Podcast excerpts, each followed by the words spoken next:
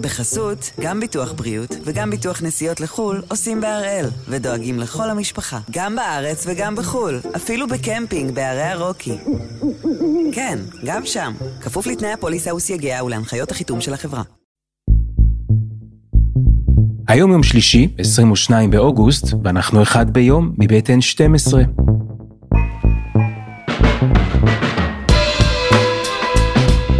אני גדעון אוקו, ואנחנו כאן כדי להבין טוב יותר מה קורה סביבנו. סיפור אחד ביום, בכל יום.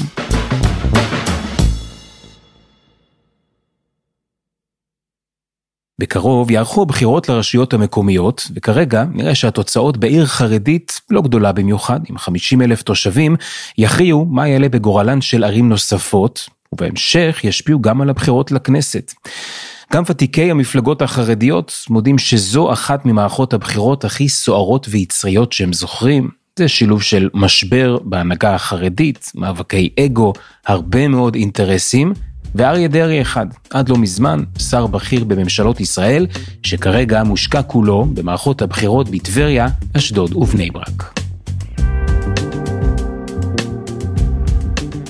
אז הפעם אנחנו עם הבחירות המקומיות בערים החרדיות.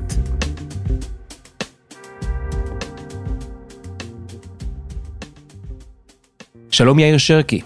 שלום גדעון. אנחנו יותר מחודשיים לפני הבחירות לרשויות המקומיות. ברוב הארץ יש איזו תחושה עדיין די מנומנמת, אם רגע נשים בצד את תל אביב, שתמיד קצת יותר מסקרנת. זה נכון גם למגזר החרדי? תראה, במגזר החרדי זה סיפור ענק, הבחירות המקומיות. אנחנו רואים גם בשיעור ההשתתפות, יותר גבוה מהארצי, וגם בקשב של הפוליטיקה החרדית, שמופנה כבר עכשיו מאוד חזק לשם. אולי הדבר הראשון ששווה לדעת זה על כמה הפוליטיקה חשובה בחברה החרדית. כלומר, קרה שיש פה מגזר שמצביע בשיעור יותר גבוה מכל מגזר אחר לבחירות לכנסת, ומשתתף בשיעור מאוד גבוה אה, בבחירות המקומיות, ושהפוליטיקה היא ממש רכיב זהות שלו. הרי בוא ניתן לך דוגמה אה, לירושלמי, אני ירושלמי שאינו חרדי. יכול להיות שהוא הצביע לליכוד בבחירות לכנסת. הילד שלו לומד נגיד בממלכתי דתי. ובבחירות לעירייה הוא הצביע לרשימה, לא יודע, רשימה חילונית בעיר. החרדי ירושלמי הוא סיפור אחר לגמרי. הוא הצביע לכנסת ולמקומי לאותו דבר, והילד שלו לומד ברשת החינוך של המפלגה. כלומר, הפוליטיקה היא חלק מזהותו, היא חלק ממי שהוא. אתה יודע, היו חמש מערכות בחירות לכנסת. אז רבים מהישראלים נדדו, הצביעו באחת למפלגה הזו ובשנייה לשלישית, וזזו. רוב החרדים, רוב מוחלט של החרדים, הצביעו חמש מערכות בחירות לאותה מפלגה בדיוק. העיתון שאתה מקבל בבוקר הוא העיתון של המפלגה. אני הולך ליד תיבת דואר במגזר החרדי, אני מסתכל איזה עיתון מונח, אני יודע מה הצביעו. אם הם מקבלים את עד נאמן, הם מצביעים של דגל התורה, אם מקבלים את עיתון הדרך, זה ש"ס. אם הם מקבלים המודיע, הם אגודת ישראל. כלומר, מבט חטוף על תיבות הדואר מספר לי מה הם הצביעו, באיזה רשת חינוך הילדים נמצאים. הכל. כלומר, זה הצבעה מסורתית, שמרנית, קבועה, בטוחה. כמעט, הבדיחה תמיד אומרת שלחרדים אין זכות בחירה, יש להם זכות הצבעה. כי את הבחירה כבר עשו בשבילם. כי, כי אתה פוגש את המפלגה בכל מקום בחיים. אז אם כל כך ברור מה כל אחד הולך לשים בקלפי, איפה הדרמה בעצם? הרי התוצאה ידועה מראש. אז תראה, קודם כל נעשה חלוקה, מה, מה בעצם ההבדל בין בחירות ארציות למקומיות? בארציות החרדים מצביעים כמיעוט. בתוך חברה כללית, ולכן ההצבעה היא שבטית, חזקה, אתה יודע, כל הניואנסים בין תתי הפלגים נעלמים ומצביעים לש"ס או לגימל. בבחירות המקומיות, בטח בערים החרדיות עצמן, אז כבר הם בתודעת רוב. כלומר, פתאום אתה לא שייך לקבוצת המיעוט ולכן אתה צריך להתאגד נגד איזה אויב, אלא זה דרבי. עכשיו, דרבי זה גם לפעמים הרבה יותר יצרי. בסדר? פתאום כולם מגיעים והחסידים צריכים להכניס לליטאים והקהילה הזאת לקהילה האחרת. אז קודם כל זה כבר בעל אופי אחר.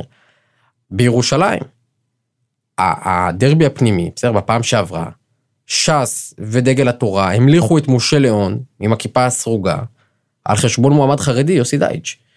יש אה, מחקר של דוקטור אריאל פינקלשטיין מהמכון הישראלי לדמוקרטיה, שמראה שדווקא בגלל שהבחירות המקומיות בחברה החרדית הן בתוך הבית, אנשים מרשים לעצמם יותר להצביע לרשימות לא ממסדיות.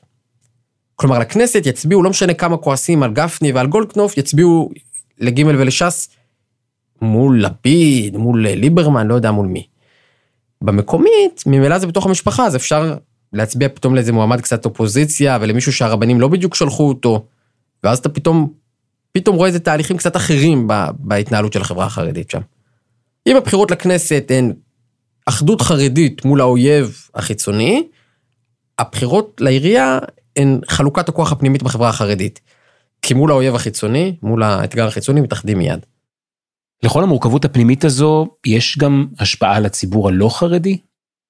קודם כל די ברור שהבחירות הללו, המקומיות, אם אנחנו לוקחים שנייה זום אאוט מהשיחה שלנו רק על חרדים, הן אירוע מאוד דרמטי ביחסי חרדים חילונים. כלומר, בית שמש היא מעניינת לא רק בגלל המריבה הפנים חרדית, אלא בית שמש היא סמל לעיר מתחרדת ואיך מנהלים את הדבר הזה.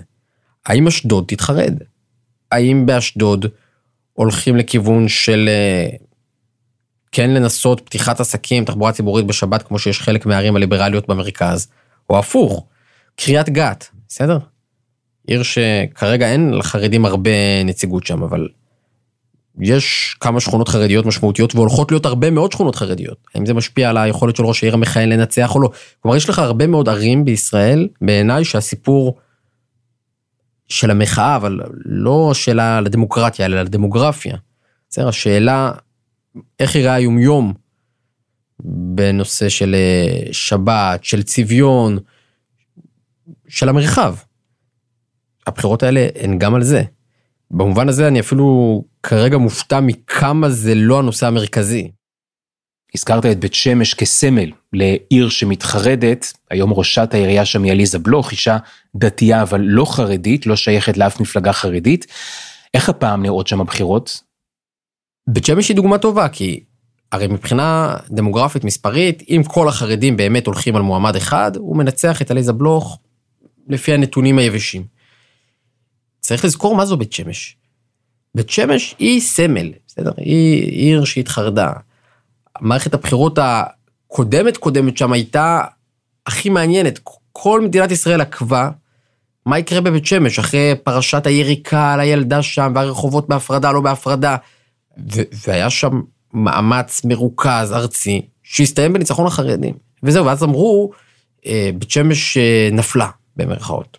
כלומר, בחירות דמוקרטיות ניצחו והיו בחירות חוזרות, אתם זוכרים? היו בחירות חוזרות בבית שמש, בית המשפט שלח לבחירות חוזרות כדי לוודא, והחרדים ניצחו שוב. והיה ברור שזהו, הדמוגרפיה מספרת סיפור. ואז ההפתעה בבחירות ב-2018 הייתה הפתעה דרמטית ביותר. שהחיינו וקיימנו והגיענו צריך להזכיר, אנחנו התייחסנו לבית שמש בתקשורת כאירוע די גמור, היה שם משה אבוטבול כבר שתי קדנציות, ראש עיר חרדי, מה, מי ימנע ממנו, הדמוגרפיה איתו, מי ימנע ממנו? ו- וקרה דבר מדהים, לחרדים יש רוב בעירייה. אבל כמה קהילות חרדיות שהלכו, אנשים שהצביעו ש"ס לצורך העניין, או, או אגודת ישראל למועצת העיר, אבל לראשות העיר לא שמו את המועמד, אלא עברו צד. כלומר, זה אומר שבהכרח היו חרדים שהלכו ושמו לצורך העניין פתק של ג' למועצה, אבל לראשות העיר הם בחרו במועמדת הלא חרדית.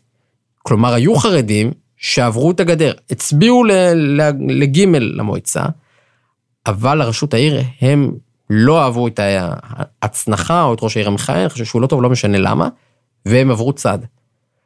והיא ניצחה בגדול. לפעמים המריבה הפנים חרדית משרתת את המועמד הלא חרדי. וזו שאלה גדולה מאוד, מה, מה יקרה הפעם?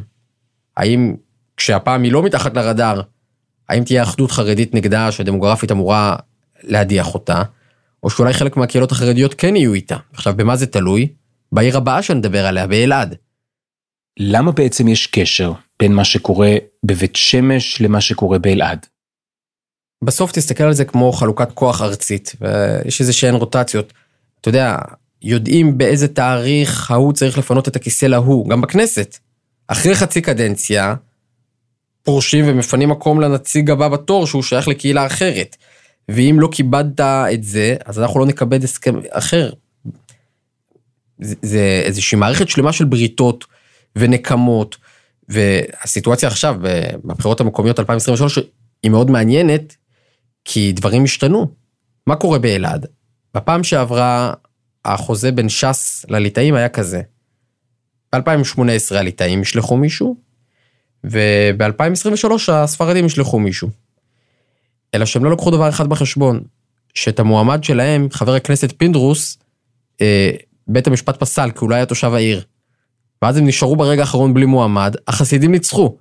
אז למי מגיעה הקדנציה עכשיו? הספרדים אומרים, תורנו ברוטציה, זה שאתם שלחתם מועמד לא מהעיר, בעיה שלכם. הליטאים אומרים, רגע, רגע, אבל לא קיבלנו כלום בסוף מההסכם, אז עכשיו תורנו. עכשיו, אם הליטאים לא תומכים במועמד הספרדי באלעד, אז אולי הספרדים לא יתמכו במועמד הליטאי בבית שמש. אז בעצם תושבי בית שמש פתאום מאוד צריכים להתעניין בפוליטיקה החרדית הפנימית באלעד.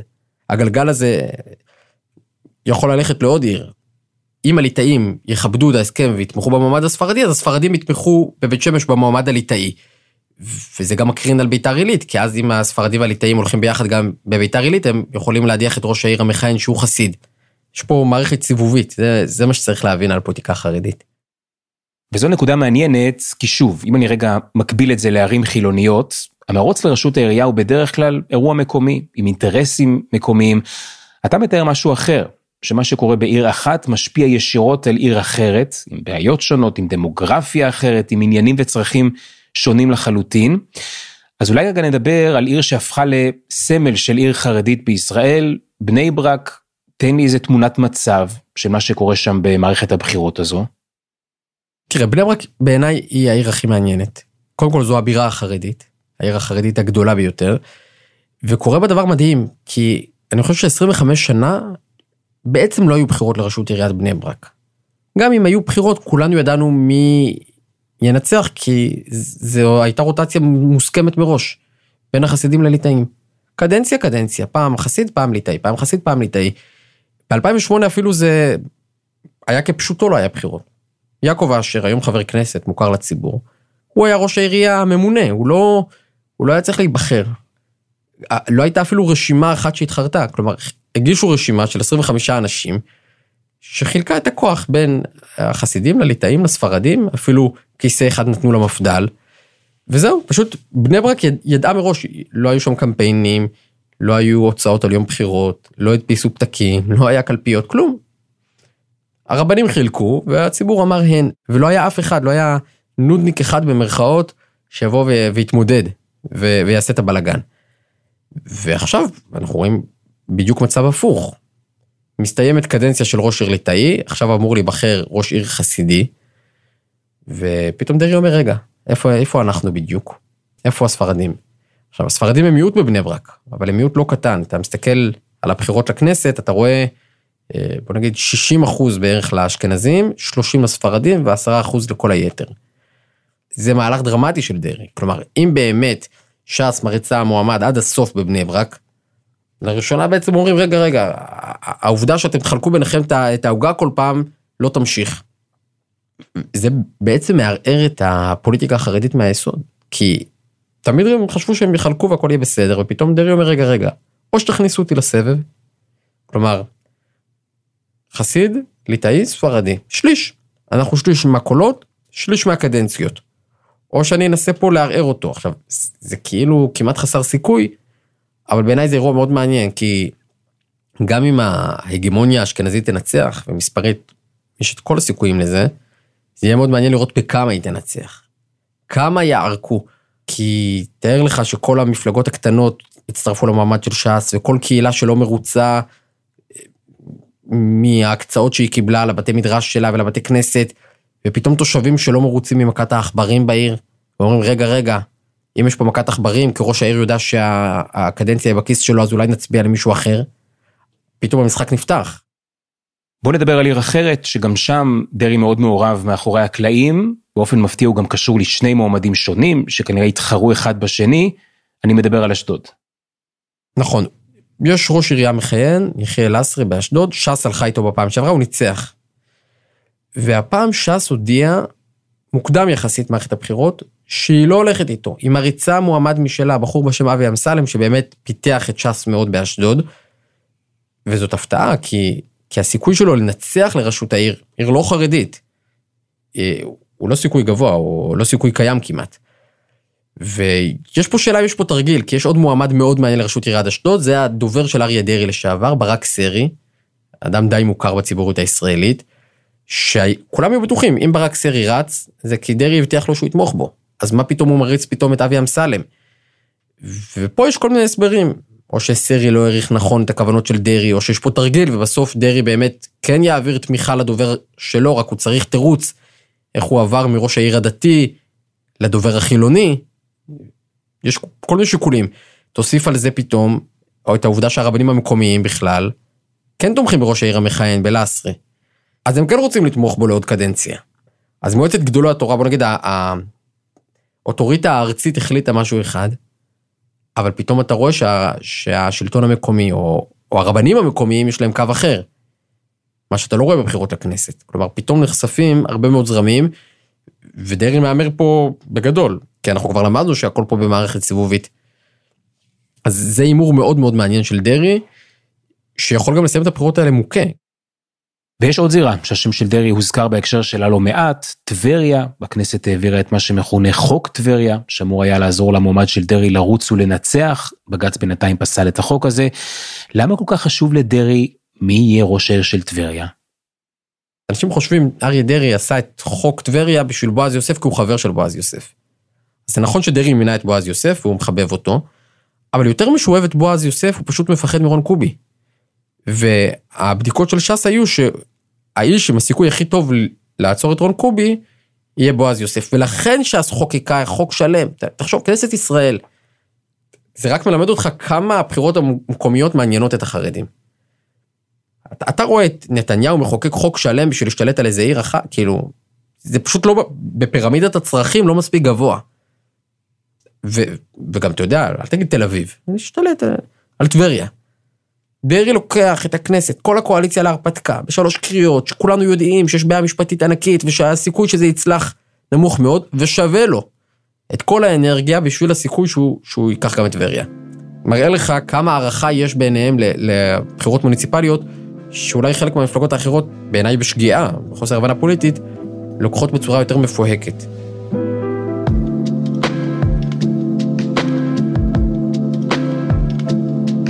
חסות אחת, וממש מיד חוזרים.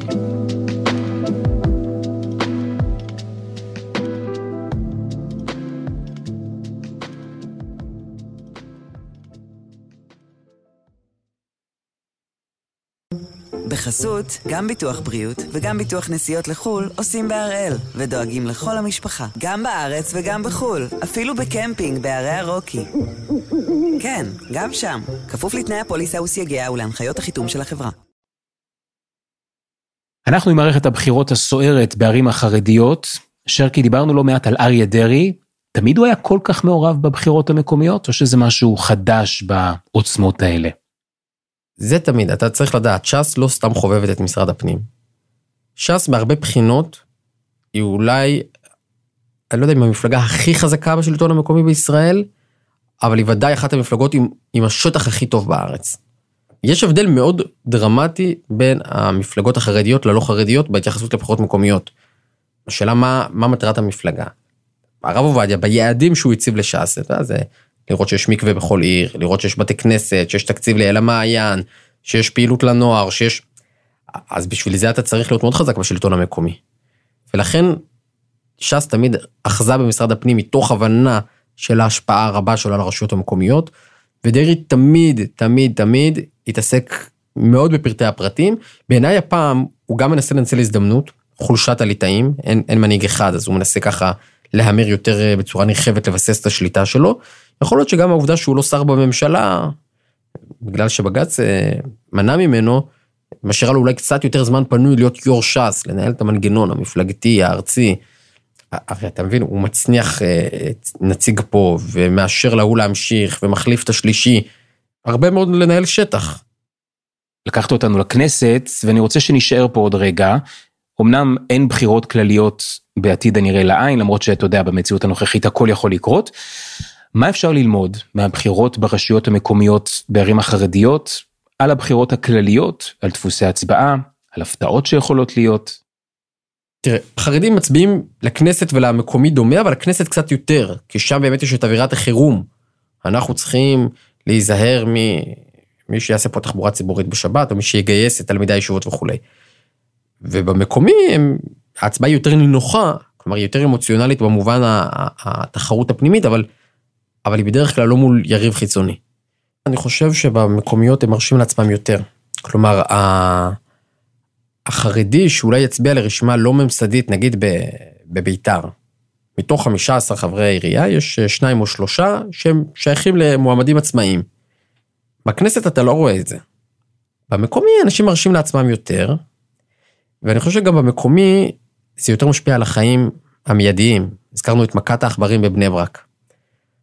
בסוף, כשלבן אדם יש עכברים ברחובות, בגלל עבודות תשתית, בגלל רכבת, לא משנה מה, אז בסוף אם הילדים ננשכים על ידי חולדות, זה יכול להזיז יותר מהכעסים הכלליים על האלה שיושבים שם למעלה בכנסת.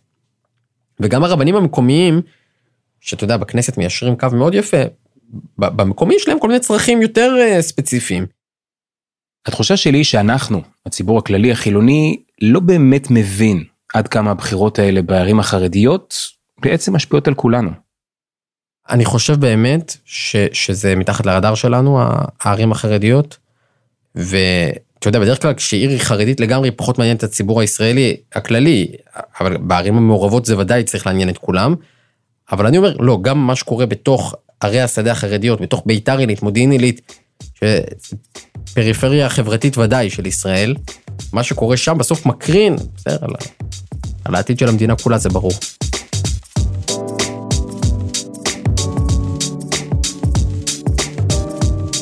תודה יאיר שרקי. תודה גדעון.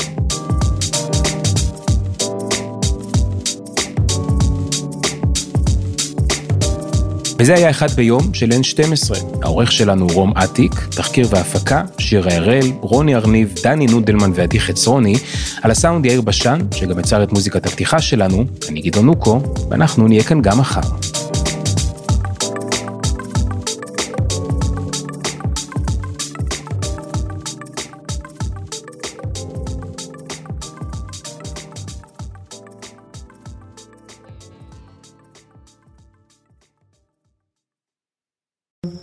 בחסות, גם ביטוח בריאות וגם ביטוח נסיעות לחו"ל עושים בהראל, ודואגים לכל המשפחה, גם בארץ וגם בחו"ל, אפילו בקמפינג בערי הרוקי. כן, גם שם, כפוף לתנאי הפוליסה וסייגיה ולהנחיות החיתום של החברה.